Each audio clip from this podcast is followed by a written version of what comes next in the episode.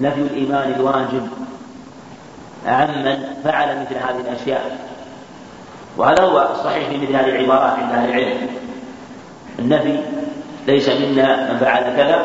المراد به نفي الإيمان الواجب وأنه يكون بهذا قد نقص من إيمانه.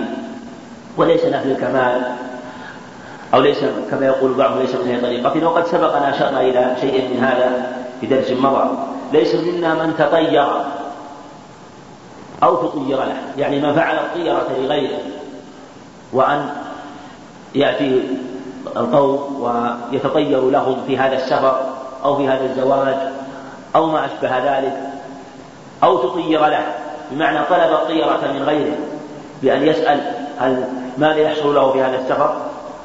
فكلاهما متوعد بهذا الوعيد الشديد. وفيه أنه من كبائر الذنوب لأن مثل هذا لا يكون إلا في أمر من الأمور المحرمة ومن الأمور التي هي من الكبائر. أو تكهن أو تكهن له وهذا سبق أيضا أن الكهانة أنها كفر لأنها ادعاء لعلم الغيب وكذلك تصديق الكاهن. أو تكهن تكهن يعني فعل الكهانة وعمل الكهانة. أو تكهن له طلبها وسأل عنها وذهب إلى الكاهن فصار يسأله إما مصدقا أو غير مصدق. كل هذا اللفظ يعم يعمهما جميعا لكن إذا كان مصدقا للكهان فسبق ما فيه.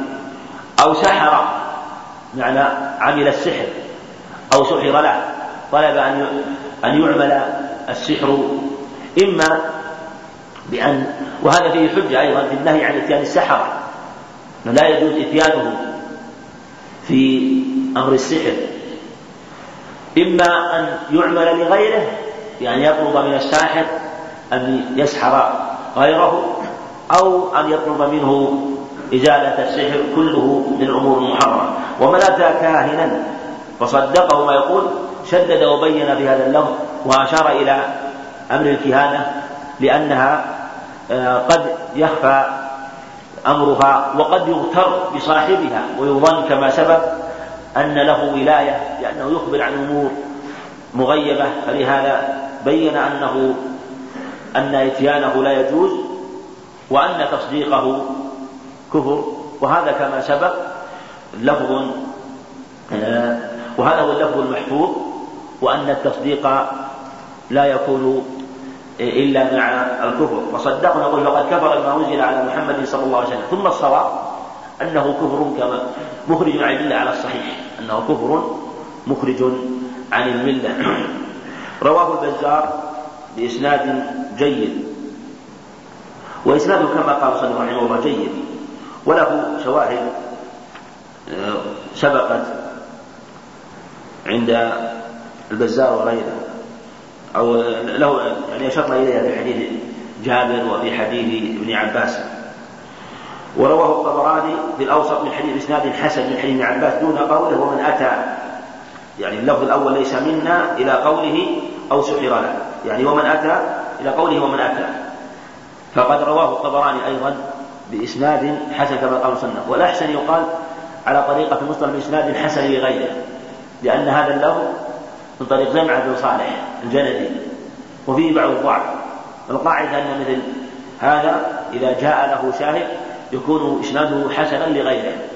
يكون إسناده حسن يعني هو حسن لأن إسناد لأن حديث عمران جيد سنده مستقل. جيد سنده. كما قال مصنف رحمه الله آه، وحديث ابن عباس يكون من باب الحسن لغيره. وكثير من المصنفين والعلماء يتساهلون مسألة الحسن إنما يتقيدون بها عند بيان الاصطلاح. أما عند التأليف فالغالب أنهم لا يفرقون بين الحسن وبين الحسن لغيره لأن هذا قد آه، يختلف الاجتهاد فيه. لكن إذا كان واضحا بينا فبيانه أحسن. دون قول دون قوله ومن أتى إلى آخره قال البغوي العراف الذي يدعي معرفة الأمور بمقدمات يستدل بها عن مسروق ومكان ضالة ونحو ذلك. وهذا سبق أن العراف له طريقة يعرف بها الأشياء المخفية في المكان. قد تكون كما قلنا بحال السائل وقد تكون عن رأي له وجني يخبره بذلك من الشياطين يخبرونه بذلك. وهذا وأمر العراف العراف على هذا يكون وقوعه أكثر من الكهانة.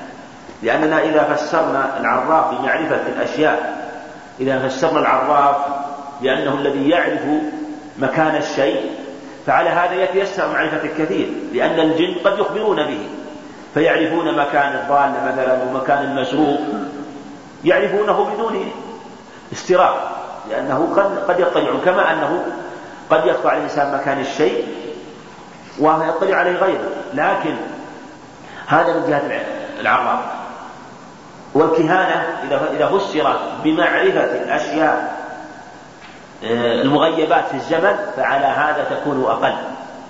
ولهذا هي التي تكون نادرة.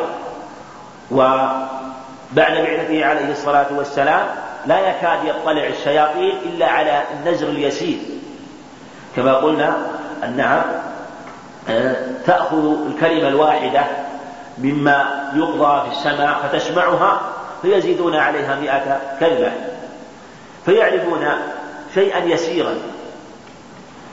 وقلنا إنها كانت في قبل بعثته عليه الصلاه كثيرة لكن آه، بعد بعثته صارت نادرة جدا ولا يدركون إلا الشيء الذي يفوت بمعنى أن الشهاب لا يصيبه فيخبر بها الشيطان الذي بعده حتى تصل إلى الكاهن. فعلى هذا تكون أقل من هذه الجهة. وذكر شيخ الإسلام رحمه الله في بعض كلام له أنها كانت مشددة في عهده. ثم بعد وفاته التشديد فيها أقل. وإن كان التشديد في حراسة السماء آه، موجود لكنها ليست كالتشديد في حال حياته عليه الصلاة والسلام من جهة حراسة أمر بحراسه أمر السماء لأجل الوحي وما ينزل. فبعد وفاته خف امرها لكن ليست كما كانت عليه قبل بعثته عليه الصلاة والسلام في أمر الجاهلية. فعلى هذا العراف قد يخبر بأشياء كثيرة. والكاهن لا يخبر إلا عن الشيء الذي يدركه كما قلنا من أمر المغيبات مما يزيدون فيه من الكذب. وقيل هو الكاهن يعني العراف وهو الذي يخبر عن المغيبات في المستقبل. وقيل الذي يخبر عما في الضمير يعني عما في القلب. عما في القلب. وقال أبو العباس ابن تيمية العراف اسم للكاهن والمنجم والرمال ونحوهم ممن يتكلم في معرفة الأمور بهذه الطرق وظاهر الحديث أن بينهم فرقا ظاهر الحديث أتى عرافا أو كاهنا بينهما فرقا. لكن ما في مانع أن يقال أن العراف من حيث الإطلاق يشمل الكاهن. إذا أطلق العراف يقال إن الكاهن عراف لأنه يعرف قد يعرف بعض الأشياء. فهو من جهة المعرفة يطلق عليه أنه عراف. لكن المعنى الخاص آه، ظاهر الحديث أن بينهما فرقا. فإذا أطلق أحدهما دخل فيه الآخر. وإطلاق ودخول الكاهن في العراف أخص. إيه، يعني دخول الكاهن في العراف واضح يعني من جهة أنه يعرف الأمور. إيه، يعرف ما يقع أو يخبر ما يقع بشيء في شيء في المستقبل. ولهذا قال عليه الصلاة والسلام أتى عرافا أو كاهنا. أتى عرافا أو كاهنا. والأمر يعني وليس هناك يعني يعني كبير اختلاف وكلاهما كما قلنا كلاهما داخل في الآخر. داخل يعني العراف داخل مسمى الكاهن والكاهن داخل مسمى العراف لكن ذهب بعض أهل العلم إلى أن العراف يدخل فيه الكاهن والرمال والمنجم وما أشبهه وأن هذا أمر كان معروف آه، عندهم. وقال ابن عباس في قوم يكتبون أباجات وينظرون في النجوم ما أرى من فعل ذلك له عند الله من خلاق له عند الله من خلاق. هذا ثبت عن ابن عباس رحمه الله قد رواه عبد الرزاق مصنف بإسناد على شرط الشيخين على شرطهما إسناد صحيح على شرطهما. وفي أنه قوم يكتبون أباجاد أباجاد الحروف يعني آه، تكتب أبجد هوز حطي كلمن سعفص الحروف هذه الحروف الأبجدية من الألف إلى الياء وهذه إن كان كتابة أباجاد على طريق التهجي يقول أبجد هوز وما أشبه ذلك لأجل أن يعرف الحروف حتى يتهجاها فيلقن مثلا من لا يعرفها. هذا لا بأس لأن من باب التعلم فتجمع حتى يسهل عليه تعلمها. هذا لا بأس. كذلك النظر في النجوم إذا كان لأجل معرفة سير النجوم ومعرفة منازلها لمعرفة الطرق وما أشبه ذلك هذا لا بأس. الذي يسمى علم التسيير أما إذا كان بالنظر إلى جهة أن النجوم أن لها تأثيرا من جهة افتراقها واجتماعها في الحوادث فهذا لا يجوز. فإن كان يعتقد أن لها تأثيرا من جهة حدوث الحوادث. هذا كفر بلا شك. يعني أن اجتماعها أو أن النجوم والكواكب هي التي تؤثر في حدوث الحوادث وما يكون في أمر الدنيا وما فهذا لا شك أنه كفر. وكذلك أيضا لو قال إن اجتماعها علامة على وجود هذا الشيء. وافتراق. وأن افتراقها أيضا كذلك. يعني أنه يستدل به على ذلك. وأن باجتماع يحصل هذا الشيء وبافتراق يحصل هذا الشيء. فهذا أيضا كفر على الصحيح أيضا. لأنه في الحقيقة نسبة الصنع إلى غيره سبحانه وتعالى وأنها تخلق وأنها هذا هو معنى هذا القول الحقيقة.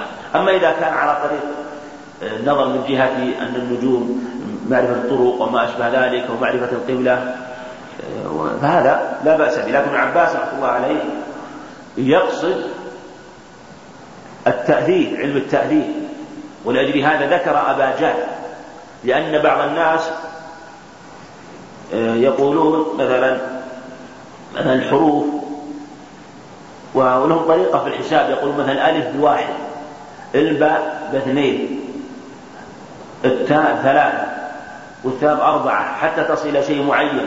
ثم يقولون اللام بثلاثين والميم بأربعين والراء بمئتين.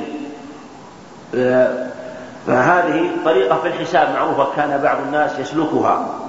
يعني يجعل الحروف علامة على الأرقام فيجعل لكل حرف رقم الألف بواحد وهكذا. فهذه إذا كان أيضا يتعلمها من جهة معرفة التاريخ على لا بأس على الصحيح. لا بأس. لو أن إنسان مثلا يريد يحفظ التواريخ بيجعل مثلا آه، مثلا بيعرف مثلا حدث في السنة الثانية الهجرة حدث هذا الشيء. يجعل له مثلا الباء مثلا. أو مثلا بيعرف أنه حدث في السنة الثالثة آه مثلا معركة أحد. بيجعل الألف والباء. أب مثلا يجمعهما. الألف بواحد والباء بكم؟ باثنين. كم يصير المجموع؟ ثلاثة. جعله مثلا لأجل أن يعرف أنه في السنة الثالثة مثلا وقع آه، غزوة أحد مثلا أو مع أي حادث من الحوادث. مثلا إنسان يريد أن يعرف مثلا مثلا عندك الراء يقولون 200 واللام بأربعين والألف بواحد كم يصير المجموع؟ 241 يريد يعرف سنة وفاة الإمام أحمد رحمه الله. مثلا يقول يجمع الألف مع اللام مع الراء مع اللام مع يجمعهما جميعا على أي تركيب المقصود. وإذا جمعهما هو يعرف أن الراء مثلا بمئتين وأن اللام بأربعين وأن الألف بواحد. المجموع كم؟ مئتان وواحد وأربعون. فإذا كان قصده بمعرفة الحروف أيضا على الصحيح معرفة الحوادث لا بأس لا بأس بذلك. لكن إذا كان يريد بمعرفة آه، الحروف أن لها تأثير. ولأجل هذا كان بعض اليهود أو روي لما قرأ عليه الصلاة والسلام آه، ألف لام ميم قال سمع يقرأ قال الألف بواحد واللام بثلاثين مثلا أو أو والميم بأربعين أو أحد وثلاثين والآخر بأربعين. كم صار المجموع؟ واحد وسبعين. قالوا هذا ملكه اقرأ عليه. فلما قرأ يجعلون الحروف حروف التهجي دلالة على الحوادث الكونية. قالوا؟ قالوا إنه إنه ينتهي ملكه بعد واحد وسبعين سنة. ثم قرأ عليهم. فسم يقرأ. آه ألف لام من صاد. فقالوا آه الصاد بكذا أيضا زادوها بتسعين وغيرها. الصاد ثم قرأ عليهم فقال لبس علينا أمر. يريدون أن يجعلوا من مجموعة الحروف هي نهاية أمته عليه الصلاة والسلام ونهاية الدين. فإذا كان يريد مع أن هذه القصة على الصحيح لا تثبت وهو خبر موضوع يعني نفس القصة هذه لا تصح. ما ذكر وقد نبه على هذا ابن كثير وغيره رحمة الله عليه. لكن القصد من هذا أنه إذا كان يريد من معرفة الحروف أن لها تأثيرا بالحوادث الكونية. وهذا هو اللي أراد ابن عباس رحمه الله عليه. أراد أن بعض الناس يعتقد أن أن معرفة الحروف وتركيبها على طريقة خاصة يعني على طريقة خاصة آه، يعني آه، وأنه يحصل كذا في السنة الفلانية ويحصل كذا في العام الفلاني. بطريقة معرفة الحروف وتركيب الحروف لا شك أن هذا لا يجوز. وهذا هو الذي أراده ابن عباس الله كما أنه أراد في النظر في النجوم أراد علم التأثير علم التأثير وهو الاستدلال بالحوادث العلوية أو بالكواكب العلوية على ما يحدث في في الأرض. فإن هذا أيضا لا يجوز. ولهذا قال ما أرى أو ما أرى من فعل ذلك له عند الله من خلاق والله أعلم. نعم. نعم.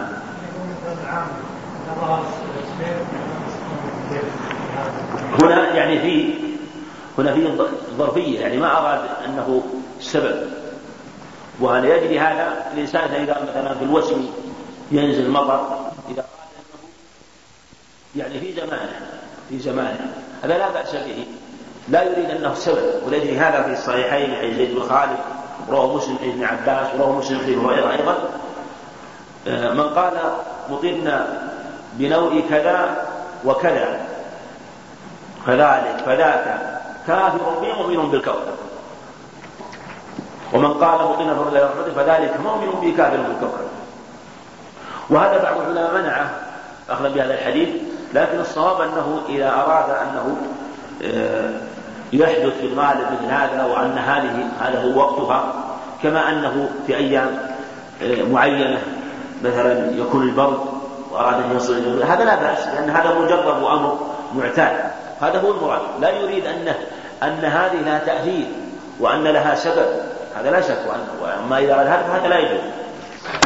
باب ما جاء في الاستسقاء بالأنواع وقول الله تعالى وتجعلون رزقكم أنكم تكذبون.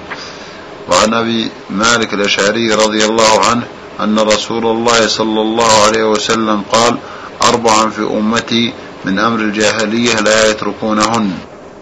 يعني أنهم لا يتركونهن إما مع العلم واتباع الجاهلية في هذا إما أنه من سنة الجاهلية أو أنهم سلكوا مسلك الجاهلية في هذا الأمر. وكلا الأمرين موجود وهو من طريقة الجاهلية وهم لما فعلوه كان فيهم جاهلية بحسب اتباعهم للجاهلية في هذا الشيء. أربع من أمتي في أمتي لا يتركونهم أو أنهم يفعلونها جهلا بها.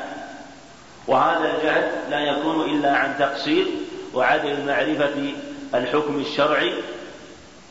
فهذا يدل على تغلغل هذه الأمور الأربع في النفوس حتى لا يرعوا لأي شيء ويعرضون ويعرضوا عنه ولا يلتفتوا إليه. فلهذا قال لا أربع في أمتي لا يتركونهن. الفقر بالأحساب والطعن بالأنساب والاستسقاء بالنجوم والنياحة على الميت. الفقر بالأحساب ما يكون الحسب هو ما يكون للرجل من مآثر أو لآبائه أو لأجداده. يقول أنا لي من المآثر كذا وكذا في الشجاعة والإقدام والكرم ويفخر بمآثر آبائه ويفخر بمآثر أجداده وتحمله على الكبر والبغي والظلم. لأنه يرى لنفسه فضلا على غيره فيذكرها على سبيل البغي والظلم. وهذا من سنة الجاهلية حيث كانوا يذكرون هذه الأمور ويتفاخرون بها ويعقدون المنتديات بينهم فكل منهم يذكر مآثر أبيه وأكثرها كذب. وفي الغالب أنه يكون كثير منها كذب فهو يجمع بغيا وظلما زيادة إلى على أنه لا يسلم من الكذب إن لم يكن كثير منه كذب. فهذا من سنة الجاهلية التي لا تجوز. والطعن في الأنساب. والطعن في الأنساب لا يجوز. سواء كان عن طريق الذم لها والعيب لها أو تغييرها. سواء كان الطعن فيها عن طريق الذم والعيب أو عن طريق التغيير. فإذا طعن في نسب رجل فإذا مثلا ذم رجلا في نسبه بأن قال أنت مولا أنت كذا مثلا أو أنت لست من القبيلة الفلانية التي لها من المآثر والمكارم كذا وكذا أنت من قبيلة صغيرة أنت من قبيلة حقيرة فإن هذا طعن لأنه ذنب وعيب وهذا من سنة الجاهلية المحرمة. أو يكون الطعن عن طريق تغيير النسب بمعنى أن ينسب رجلا من قبيلة كذا إلى قبيلة كذا أو من فصيل كذا إلى فصيل كذا سواء نسب هو نفسه أو نسبه غيره كل هذا محرم لأنه آه، تنكر لنسبه وهذا محرم ولا يجوز. كما جاء في عدة أخبار عنه عليه الصلاة والسلام أن هذا كفر بمعنى أنه كفر أصغر فهو من كبائر الذنوب المحرمة. والطعن بالأنساب والاستسقاء بالنجوم وهذا هو الشاهد. هذا هو الشاهد من الحديث للترجمة الاستسقاء بالنجوم. الاستسقاء بالنجوم هو نسبة, هو نسبة السقيا والغيث إلى النجوم. يقولون مطرنا بنوء كذا مطرنا بنوء المجدح مطرنا بنوء بالنوء الفلاني. فإذا نزل المطر فإذا نزل المطر قالوا مطرنا بهذا النجم أو بهذا الكوكب.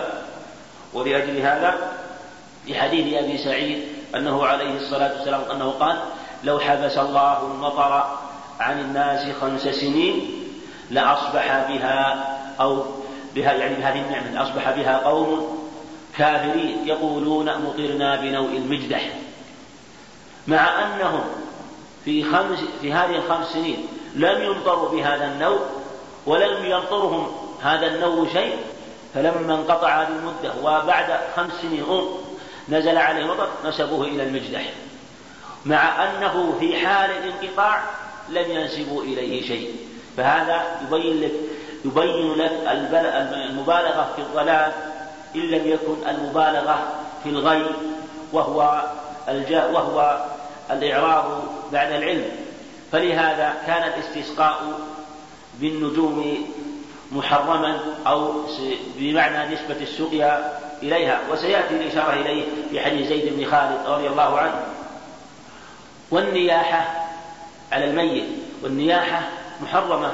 ولا تجوز وذهب جمع من أهل العلم إلى أنها من كبائر الذنوب وهو ظاهر الأحاديث التي جاءت عنه عليه الصلاة والسلام من الوعيد الشديد فيها حيث أخبر بعدة أخبار من حديث المغيرة وعمر وابن عمر رضي الله عنهم أو أنه قال من يلح يعذب بما آه، نيح عليه. فالمقصود أنه إذا كانت إذا كان هذا يلحق من نيح عليه وإن كان فيه خلاف كبير في هذا المعنى لكن المقصود إذا كان من نيح عليه يأتيه شيء من العذاب فكيف بمن ينوح؟ وهو السبب في هذا بل هو المباشر لهذه المعصية. وفي هذا الحديث وعيد شديد عليها في الناحية يقال الناحية إذا لم تتب تقام, تقام يوم القيامة عليها سربال من قطران ودرع من, ودرع من جار. تقام يوم القيامة. تبعث من قبرها والعياذ بالله. تبعث من قبرها في حال في حال شديدة وهو وأن تلبس قميصا أو ثوبا من قطران. إما أن يكون نحاسا تلبسه حقيقة أو أنه قطران وهو النحاس المذاب الذي يلصق بجسمها حتى يشتعل عليها ثم إن عذبت أيضا بالنار يكون أشد لعذابها حتى يشتعل عليها ذلك عياذا بالله. فهذا يبين أنه من الكبائر.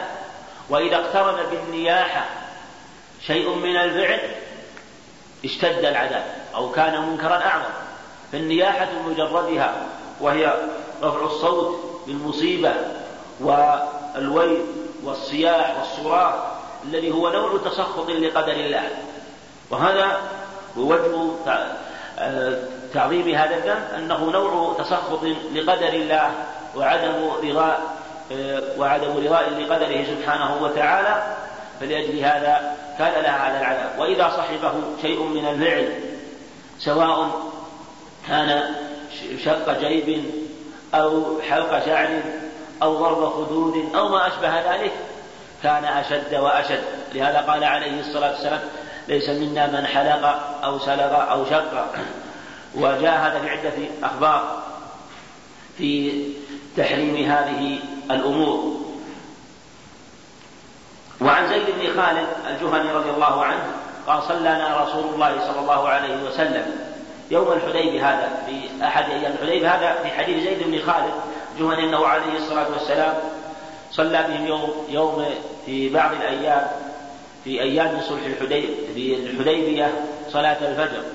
وكان قد أصابتهم أصابهم مطر على إثر سماء يعني على إثر مطر لأنه ينزل من جهة العلو. فقال قال عليه الصلاة والسلام قال ربكم أصبح من عبادي مؤمن بي وكافر. أما من قال مطرنا بفضل الله ورحمته فذلك مؤمن بي أو فذاك مؤمن بي كافر بالكوكب. ومن قال مطرنا بنوء كذا وكذا فذاك كافر بي مؤمن بالكوكب. وفي لفظ ابن عباس وغيره أنه قال أخبر, أخبر, أخبر عليه الصلاة والسلام أنه أصبح من عباده شاكر وكافر وهذا الحديث حديث ابن خالد جاء معناه من حديث ابن عباس عند مسلم ومن حديث أبي هريرة أيضا عند مسلم. وله شواهد كثيرة عند آه، غير صحيحين. كلها تدل على هذا المعنى وأنه أخبر عليه الصلاة والسلام أن الله عز وجل أخبر أنه أصبح من عباده مؤمن به وكافر. وهذا المعنى اختلف فيه وقوله كافر بي مؤمن بالكوكب. والأظهر أن يحمل الكفر على معنيين الكفر الأكبر والكفر الأصغر. الكفر الأكبر والكفر الأصغر. فمن قال مطرنا مثلا بالكوكب الفلاني بالكوكب الفلاني بمعنى أنه هو الذي خلق المطر هو الذي أوجد المطر. فإن هذا كفر أكبر وردة عن دين الإسلام عياذا بالله. وإن قال مطرنا بنوء كذا وكذا نسبه إليه مطرنا بنوء كذا وكذا نسبه إليه فإن هذا من باب الشرك في الألفاظ فهو كفر أصغر ولا يجوز. لأن هذا وإن كان معتقده في باطنه سليم بمعنى أنه لا ينسب إلى الكوكب أي شيء لكنه من باب الشرك في الألفاظ المحرمة التي قد تكون ذريعة إلى الشرك الأكبر كما حرم الحلف بغير الله سبحانه وتعالى وإن لم يكن كفرا لأنه قد يكون ذريعة إلى تعظيم المحلوف به حتى يعظمه دون الله عز وجل فيبالغ في تعظيمه حتى يعطيه من خصائص الله سبحانه وتعالى ثم يكفر بذلك. كذلك مثل قوله لولا الله أنت لولا الله فلان من باب الشرك في الألفاظ المحرمة فهذه فهذا اللفظ من هذا الباب. فهو محرم على كلا الحالين لكنه في في في الحال الأولى يكون كفرا أكبر وفي الحال الثانية يكون باب الشرك في الألفاظ فيكون شركا أصغر ويكون أيضا يدخل في مسمى الكفر الأصغر. فذلك كافر به مؤمن بالكوكب. هذا الذي يقول أما من قال مطيرا بفضل الله ورحمته فذلك مؤمن بالله سبحانه وتعالى. وهذا هو الواجب. الواجب أن أن يقول الإنسان مطرنا بفضل الله ورحمته. هذا هو أن يقول مطرنا بفضل الله ورحمته. هذا هو تحقيق التوحيد. أن ينسب إليه سبحانه وتعالى كل شيء لأنه هو المتصرف. هو المتصرف في الكون كله. فعليه أن يحقق التوحيد بقلبه وأن يحققه في أقواله وأفعاله. ولهما من حديث ابن عباس معناه وفيه قال بعضهم. الحديث أخرجه مسلم لم يخرجه البخاري فالأصح أن يقول ولمسلم ولمسلم. ومسلم أيضا أخرجه من حديث أبي هريرة. وهذا الحديث من الأحاديث القدسية أيضا. الأحاديث القدسية قال قال الله عز وجل. والأحاديث القدسية يعني هي آه، رتبتها دون رتبة قرآن وليست ككلامه سبحانه وتعالى. وقال كثير من أهل العلم إن معناها إنه معناها منه سبحانه وتعالى. والرسول عليه الصلاة والسلام تلقاها مباشرة لكنه عبر بلفظه عما أخذه منه سبحانه وتعالى وقيل فيه غير ذلك. فلا أقسم مواقع النجوم وإنه لقسم لو تعلمون عظيم. المصنف رحمه الله آه، ذكر هذه الآية لذكر النجوم فيها وأن وأن الله سبحانه وتعالى أقسم بها. قوله فلا أقسم بمواقع النجوم وإنه لقسم لو تعلمون عظيم إنه لقرآن كريم. هنا قوله فلا أقسم. فلا هذه ناهية. وقيل إنها صلة. وقيل إن إن المقسم به إذا كان أمرا منفيا إذا كان أمرا منفيا دخلت الله للتأكيد. فقوله فلا أقسم بمواقع النجوم وإنه لقسم لو تعلمون عظيم إنه لقرآن كريم. هذا هو المقسم عليه. فكأنه يقول فلا فليس الأمر كما تقولون أيها المشركون ليس الأمر كما تقولون ليس القرآن سحرا وليس كهانة وليس شعرا وليس رجزا. بل هو قرآن عظيم. فهو دخل على أمر منفي فلأجل هذا دخلت الله لأجل أن تعظم الأمر ويكون فيها شيء من التأكيد فعلى هذا آه، فهذا أظهر في معناها. وإنه لقسم لو تعلمون قوله فلا أقسم واقع النجوم اختلف فيه على قولين. اختلف فيه على قولين. قيل إن قوله مواقع. فلا أقسم مواقع النجوم المراد بالنجوم هنا هو آه، نجوم نزول القرآن وأنه نزل ليلة القدر إلى السماء الدنيا مرة واحدة ثم نزل بحسب الوقائع كلما كان أمر أو واقعة نزل إليه جبريل عليه الصلاة والسلام. فمعنى النجوم هنا هو آه، تنجيم القرآن وهو نزوله بحسب الوقائع. وقالوا إنه لما ذكر القرآن هنا وأقسم عليه وقال إنه لقرآن إنه لقرآن عظيم إنه لقرآن كريم بقوله فلا أقسم مواقع النجوم. فلم فقالوا إن الأنسب أن يكون النجوم هنا هو نجوم القرآن وهو نزوله شيئا فشيئا. والقول الثاني أن النجوم هنا المراد بها الكواكب أن النجوم هنا الكواكب. آه، وهذا لعله أظهر وأقرب لأن النجوم لا تذكر في القرآن إلا ويراد بها الكواكب.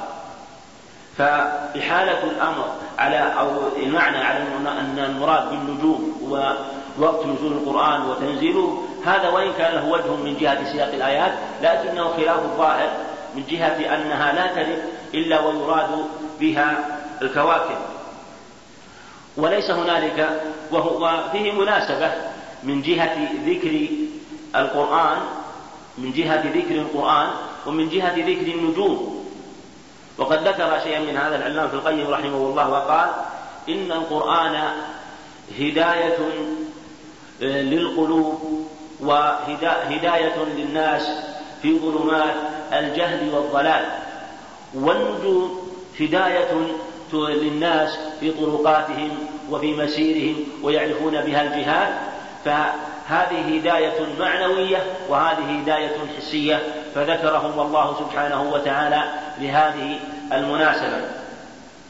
والقرآن أيضا آه، ينزل ويطرد به شياطين الجن شياطين الجن ويستعاذ به من الشرور وكذلك النجوم. النجوم بمعنى كواكب تكون طردا للشياطين الذين يسترقون السمع ففيهما تناسب من هذه الجهة. فلهذا كان هذا أقرب من جهة المعنى. فلا أقسم بمواقع النجوم وإنه لقسم لو تعلمون عظيم إنه لقرآن كريم في كتاب مكنون لا يمسه إلا المطهرون. كتاب مكنون بمعنى محفوظ أو لا يمسه إلا المطهرون. قيل المراد بالمطهر المراد بالمطهرون هنا أنهم آه، أنه لا يجوز أن يمسه إلا طاهر لا يمسه إلا طاهر. وهو خبر بمعنى الأمر وأنه لا يجوز أن يمسه إلا من كان متطهرا. والأظهر أن الاستدلال بهذه الآية على أن القرآن لا أنه لا يمسه إلا طاهر به نظر. وهو إن كان أنه لا يجوز أن يمس القرآن إلا طاهر كما هو قول الأئمة الأربعة ولحديث عمرو بن حزم ولحديث ابن عمر وعثمان بن عاص عند الدار قطني. ولها أدلة من جهة المعنى لكن ليس في الآية دلالة على المعنى. الأظهر أن الآية ليست دليلا من أدلة هذا القول وهو أنه لا يمس القرآن إلا طاهر. من جهة أنه, أنه قال لا يمسه إلا المطهرون. وهذا خبر. هذا خبر عن أنه لا يمسه إلا المطهرون. ولو كان المراد به هو المتطهر هنا لجاء بصيغة أوضح وهو النهي عن مسه إلا للمتطهر. ثم قوله لا قول في كتاب مكنون يدل على أنه على أنه موجود ومحفوظ في كتاب مكنون. والقرآن لم يكن حال نزول هذه الآيات لم يكن في كتاب مكنون. ولم يكن مجموعا في كتاب بل كان مفرقا كما هو معلوم. ثم أيضا هذه الآية مكية مكية أيضا.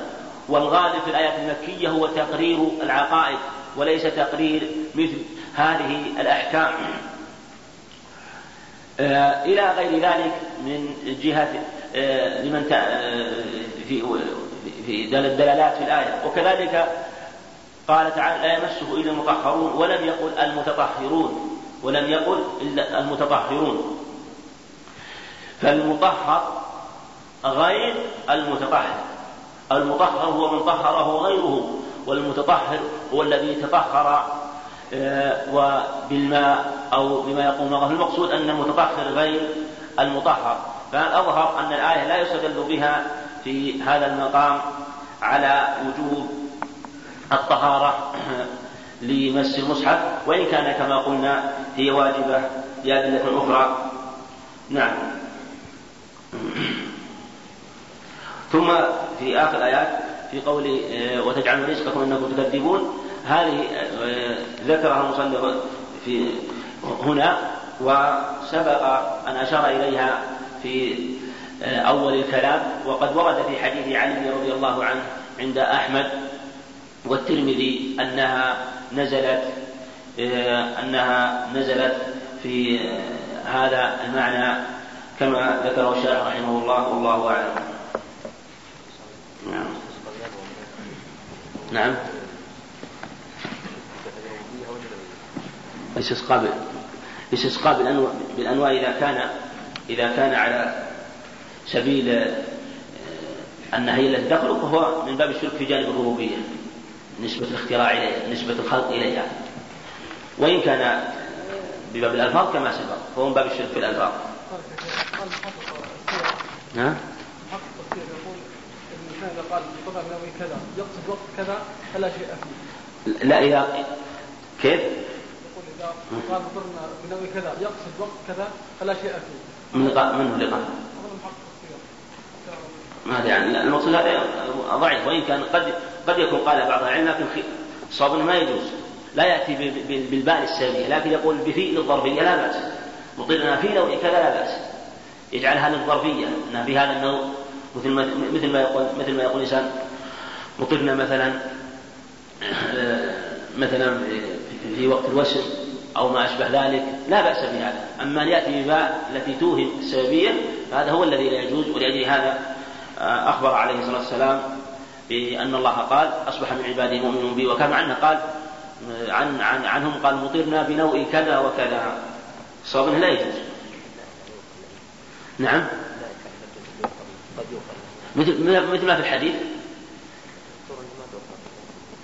هذا هذا الوعد على الجنس ليس على جنس النائحة لكن نقول مثل ما نقول مثلا أن شارب الخمر والزاني جاءت النصوص بأنهم يعذبون. هذا بلا لكن النائحة المعينة وشارب الخمر المعين والزاني المعين وما أشبه ذلك هذا قد يغفر له. لكن نقطع بأنه مثل ما جاء في الأخبار في مسألة الزنات أنهم سوف يكون أناس منهم يعذبون. لكن أما الإنسان المعين الإنسان المعين هذا قد يغفر له بأسباب أخرى وإن لم يتب قد يغفر له بحسنات ماحية عظيمة مثلا أو بهول بهول ذلك اليوم أو بمصائب مكفرة أو قد يكون في القبر عذب بما آه، يكفيه مثلا ويطهره إلى غير ذلك. أو بدعوة دعا له آه، بعض الناس أو مثلا بالصلاة عليه في الجنائز في الجنائز ودعوا له فغفر له إلى غير ذلك. فهذا فهذه لها أسباب لكن في الشخص المعين. أما أما نفس العصاة لا شك نقطع أنه لا بد أن يدخل ناس من العصاة في النار. وعلى هذا أجمع السنة والجماعة.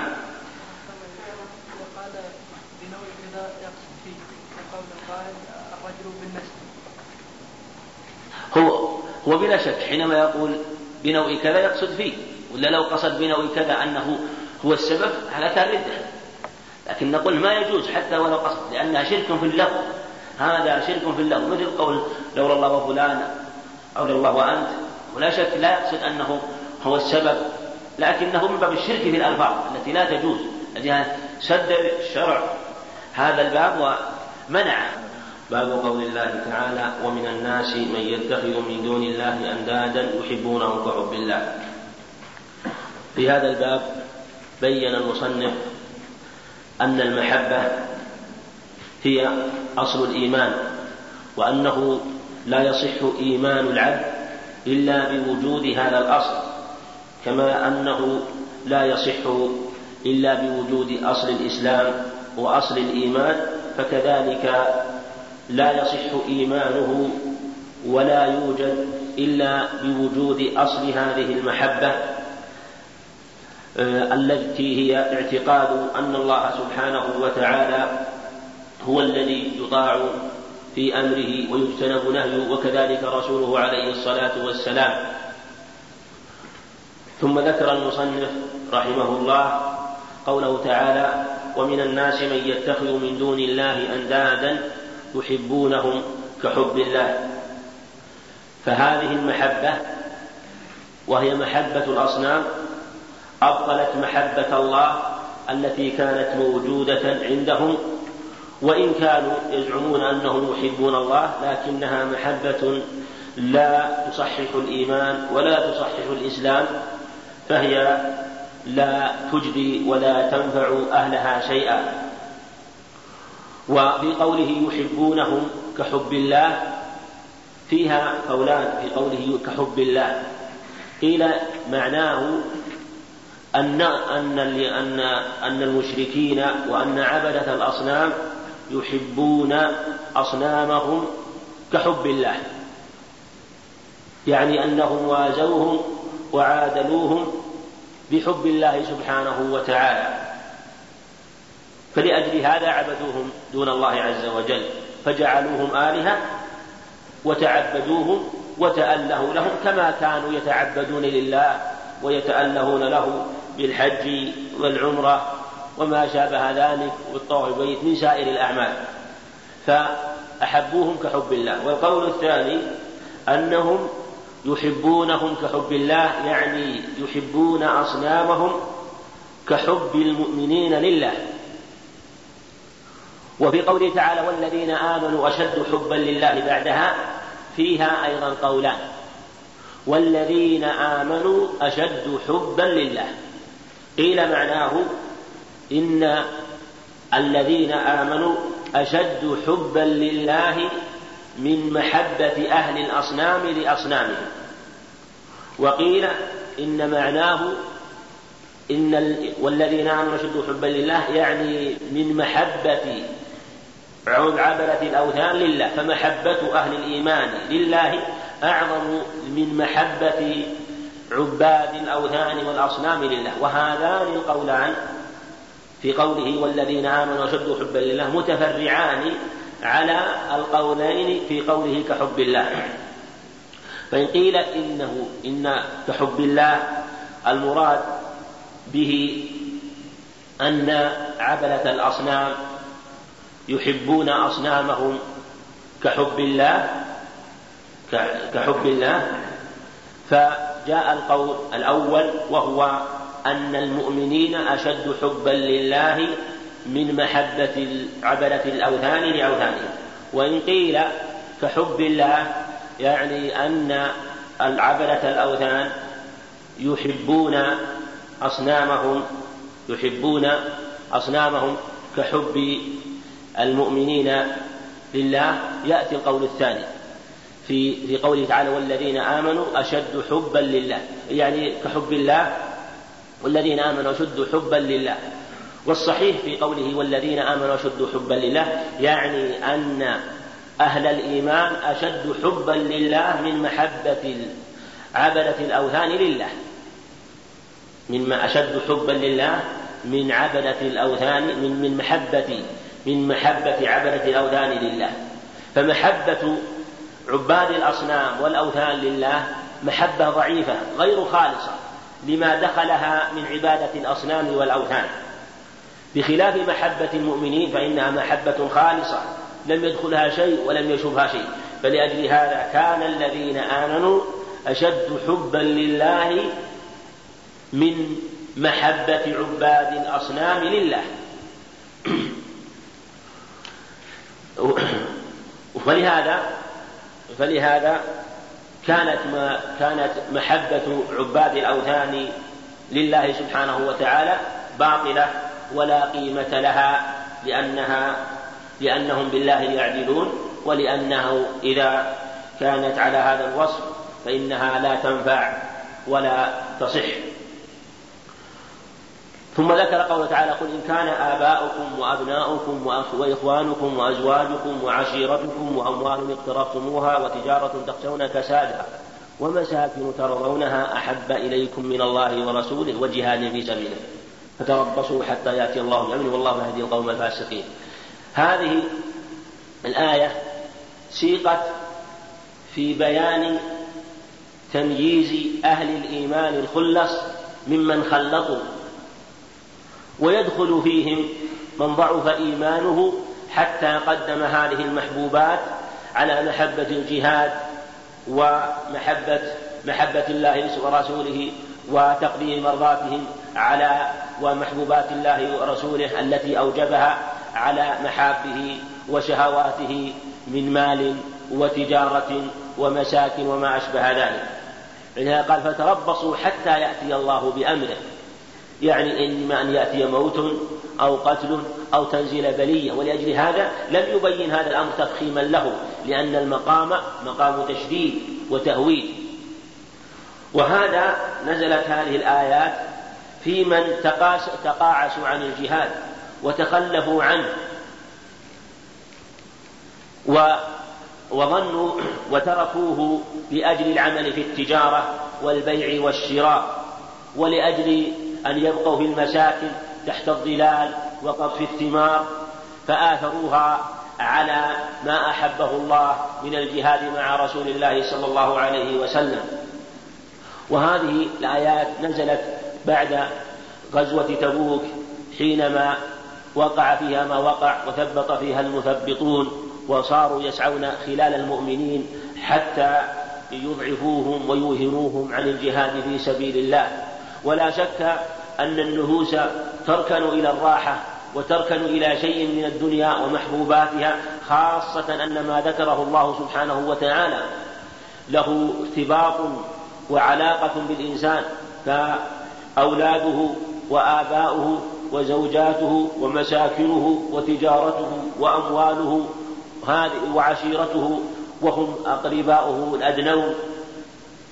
فهؤلاء لهم ارتباط بهم ووشائج من الصلة والقربى فلا شك أن الأنس بهم والجلوس معهم وإيثار البقاء معهم. كل هذا يجعل النفس الضعيفة تتقاعس عن الجهاد فهو اختبار ومحك صعب فلا يتميز فيه إلا أهل الإيمان الخلص. فقد يدعي هذه المقامات أناس كثيرون ويظنون أنهم وصلوا إليها من الإيثار على حظوظ النفس من مال وغيره لكن إذا جاء الجد وحمي الوطيس وطلب الجهاد وما أشبه ذلك ضعفت النفوس وآثرت هذه المحبوبات التي هي من أمر الدنيا على محبوبات الله سبحانه وتعالى. فلأجل هذا بين أن هذا ظلم وأنه فسق أن هذا فسق ولأجل هذا قال والله لا يهدي القوم الفاسقين الذين يؤثرون هذه المحبوبات على ما أحبه الله ورسوله عليه الصلاة والسلام. وبين أنها تنافي الإيمان الواجب وإذا تابعها الشخص وغلا فيها قد تبطل أصل الإيمان. كما أن خصال النفاق من الكذب وإخلاف الموعد والغدر من شر خصال الناس وهي وهي من خصال المنافقين. لكن إذا استمرأها الإنسان ووقع فيها فإنها توصله من النفاق العملي إلى النفاق الاعتقادي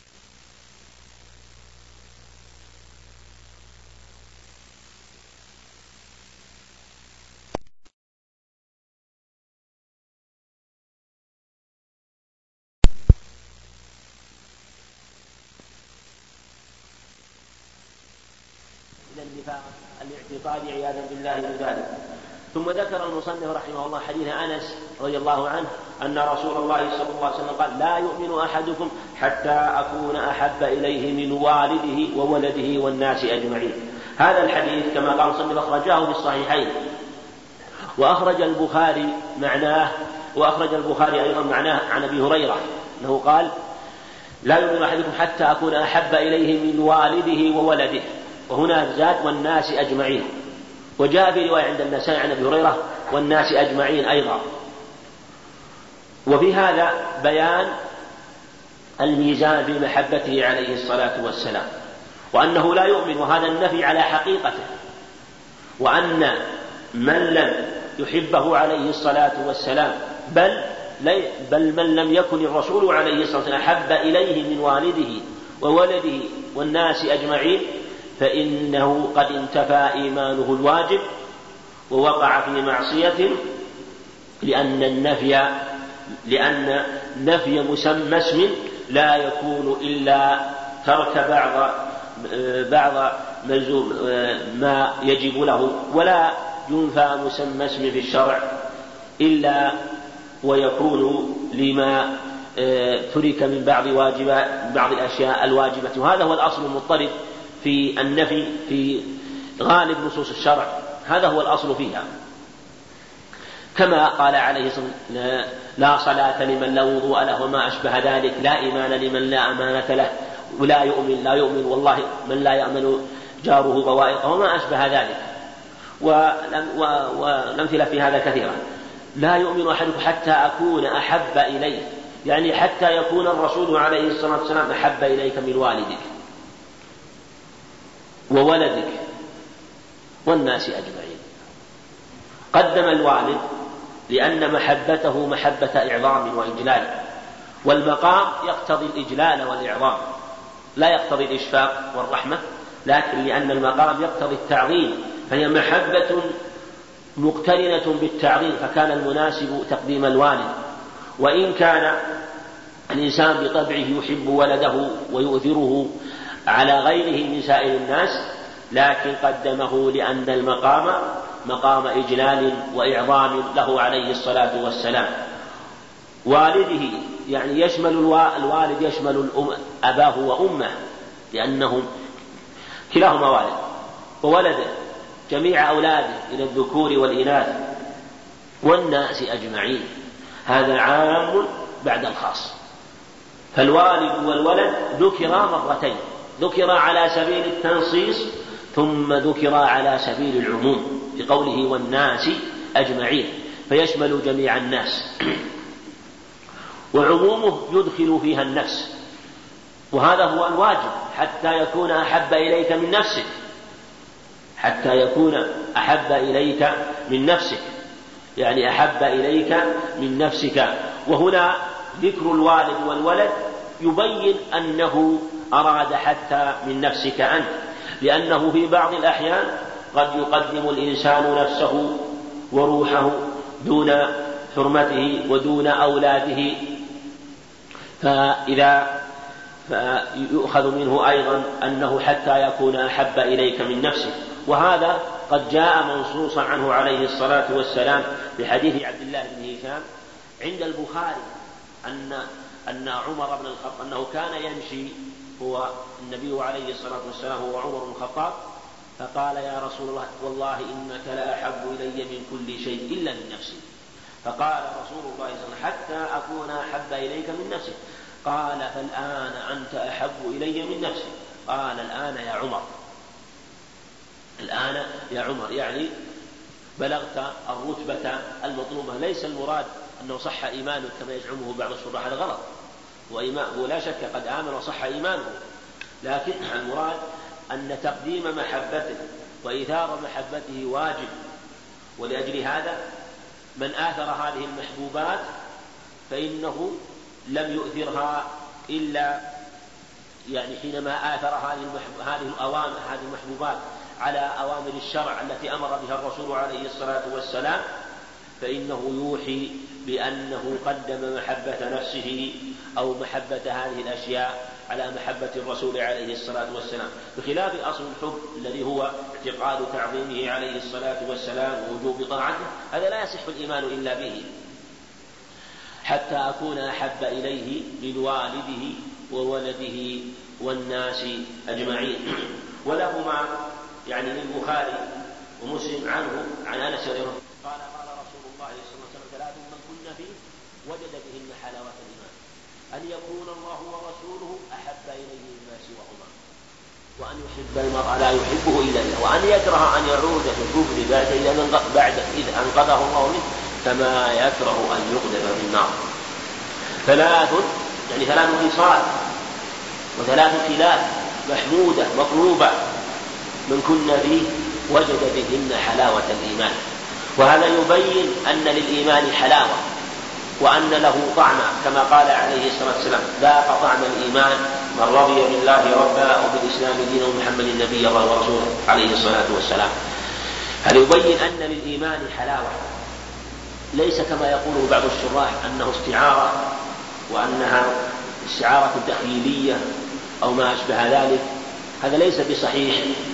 ليس بل هي تشبيه بل هو على بل هو تمثيل حقيقي تمثيل حقيقي وأنه عليه الصلاة والسلام وأن, وأن هذه الخصال من كن فيه وجد بهن حلاوة الإيمان. وجد بهن حلاوة الإيمان.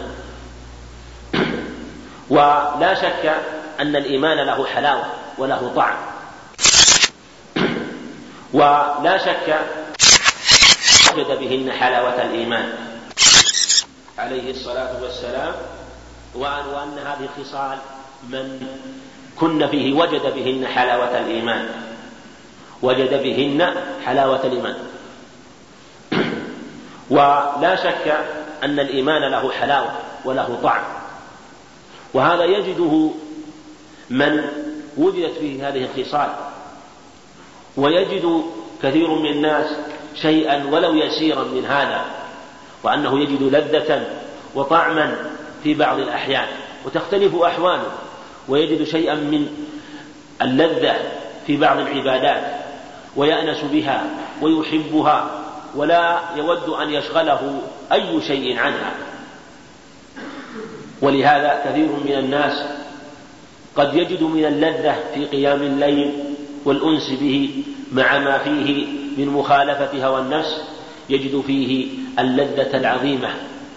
ولا شك أن ما أنه إذا قام إلى إذا عمل هذا العمل وأنس به وأحبه لم يعمله إلا لما وجد في قلبه من الأنس واللذة الحقيقية.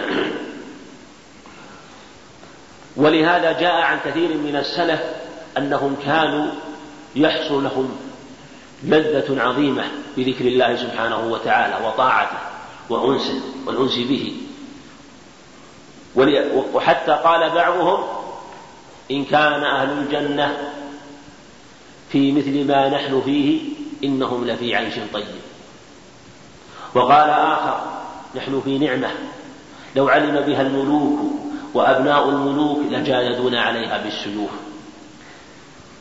وإلى غير ذلك مما يأتي عنهم في بيان هذه اللذة التي يحسون بها والتي يجدونها يجدون طعما حقيقيا.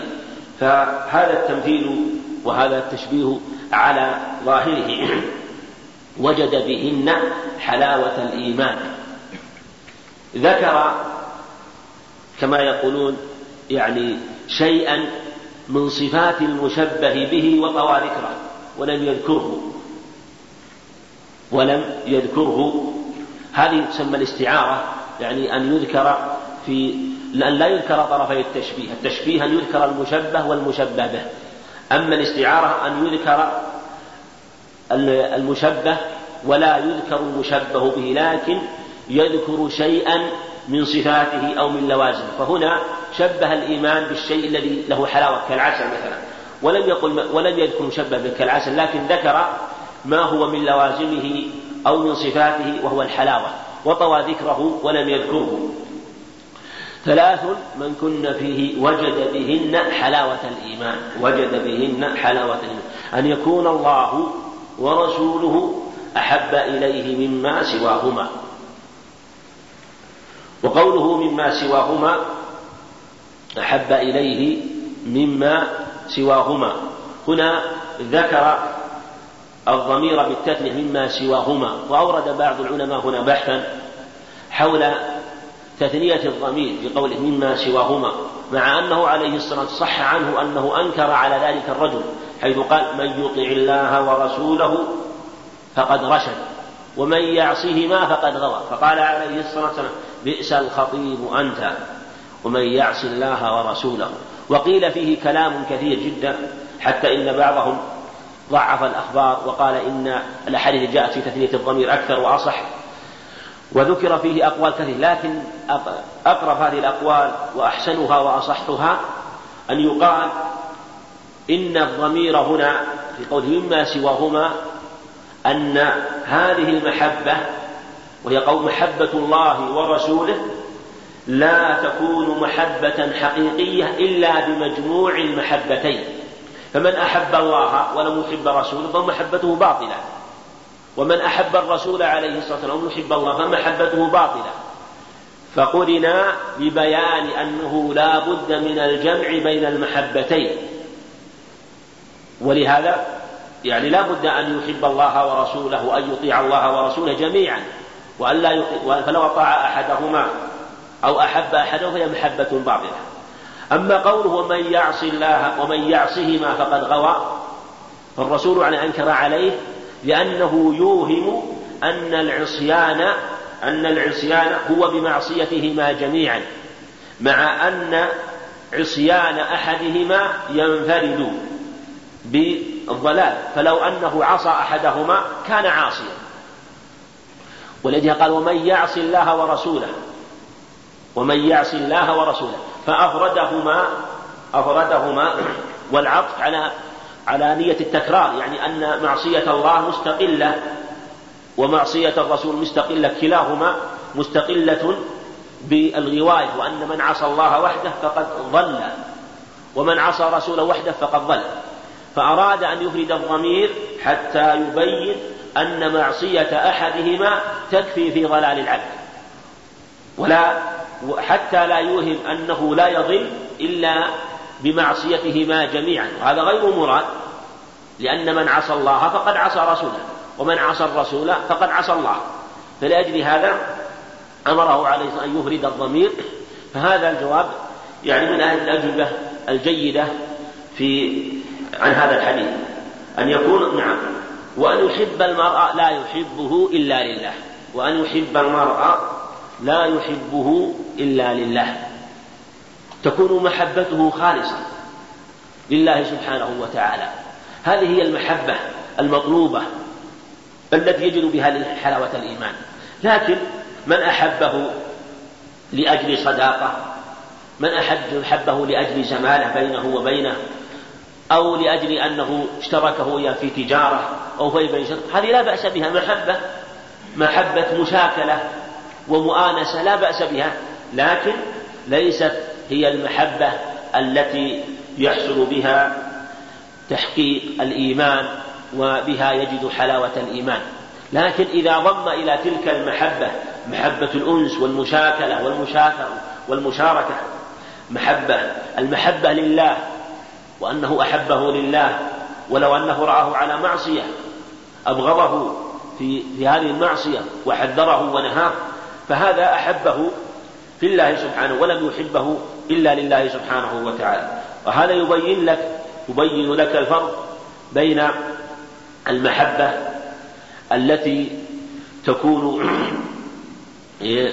تكون بين الناس والمحبة التي تكون لله سبحانه وتعالى. فالإنسان قد يحب بعض الأشياء ولا حرج عليه في محبتها. و ومنها وهي أنواع. محبة طبيعية. مثل محبة الطعام ومحبة الشراب. هذه محبة طبيعية. ونوع آخر من المحبة محبة أنس ومشاكلة وهي التي أشرنا إليها وهي محبة المتصاحبين والمتزاملين في أي عمل منها في تجارة أو صناعة أو دراسة أو وظيفة أو ما أشبه ذلك. ومحبة ثالثة محبة إشفاق. ورحمة وهي محبة الوالد لولده. ويمكن أن تجعل نوعا رابع محبة تعظيم وإجلال كمحبة يعني بقدرها وحدودها وهي محبة الوالد ومحبة من يجله ويعظمه لسبب من الأسباب. أما المحبة الخالصة التي هي لله سبحانه وتعالى فهذه لا يشركه في أحد وهو أن يحب أن تكون محبته لله سبحانه وتعالى. بأن يطيعه في أوامره ويجتنب نواهيه سبحانه وتعالى وأن يؤثر محابه على محاب غيره فهذه له سبحانه وتعالى خاصة به.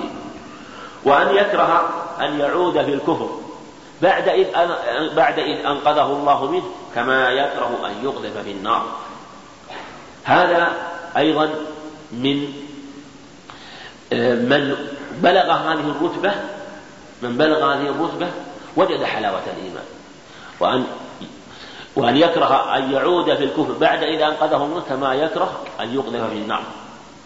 ولا شك أن هذه مرتبة عظيمة ويضعف عنها كثير من الناس بل لا يصبر لها إلا القليل. وهي ليست نفس الكراهية لا شك نفس كراهيته لهذا إذا وصل الدرجة قد يأنس يأنس بها كما وقع لبلال رضي الله عنه. كما وقع لبلال رضي الله عنه وهم يعذبونه كيف وصل وصار مزج مرارة التعذيب بلذة طعم الإيمان في قلبه حتى ذاب ذلك الألم ولم يجد منه شيئا رضي الله عنه. وأن يكره أن يعود في الكفر بعد إذ أنقذه الله منه كما يكره أن يقذف في النار. فكونه يعود منه هذا يدخل فيه من سلم من الكفر أصلا مثل أن يكون ولد على الإسلام ولد على الإسلام. ويدخل فيه أيضا من كان كافرا بالأصل ثم من الله عليه الإسلام كما وقع للصحابة رضي الله عنهم. فالعود هنا إما على حقيقته أن يعود يعني أن يعود كافرا كما كان على حقيقته مثل أن يكون كافرا بالأصل أو يكون العود هنا بمعنى الصيرورة. في حق من ولد على الإسلام. بعد إذا أنقذه كما يكره أن يقذف في النار. فإذا بلغ هذه الرتبة فإنه يجد حلاوة الإيمان. وفي رواية لا يجد أحد حلاوة الإيمان حتى إلى آخره. وعن ابن عباس أنه قال من أحب لله وأبغض لله هذا الأثر عن ابن عباس ووالى في نعم ووالى في الله وعاده فإنما تنال ولاية الله بذلك. ولن يجد عبد طعم الإيمان وإن كثرت صلاته وصومه حتى يكون كذلك. وقد صارت عامة مؤاخاة الناس على أمر الدنيا وذلك لا يجدي على أهله شيئا. هذا الأثر رواه ابن جرير وفي سنده ليث بن أبي سليم لكن في أول أثر من, من أحب في الله وأبغض في الله هذا ثبت آه، عن عن عن من حديث جاء من حديث أبي أمامة وجاء أيضا عن صحابي آخر أن أنس رضي الله عنه فهي جيدة من أحب في بعض الألفاظ من أحب لله وأبغض لله وأعطى لله ومنع لله فقد استكمل الإيمان فقد استكمل الإيمان فإنما تنال ولاية الله بذلك وهي نصرته سبحانه وتعالى. الولاية بالفتح هي في النصرة والولاية بالكسر تقال في الإمارة والحكم والسلطان وما أشبه ذلك.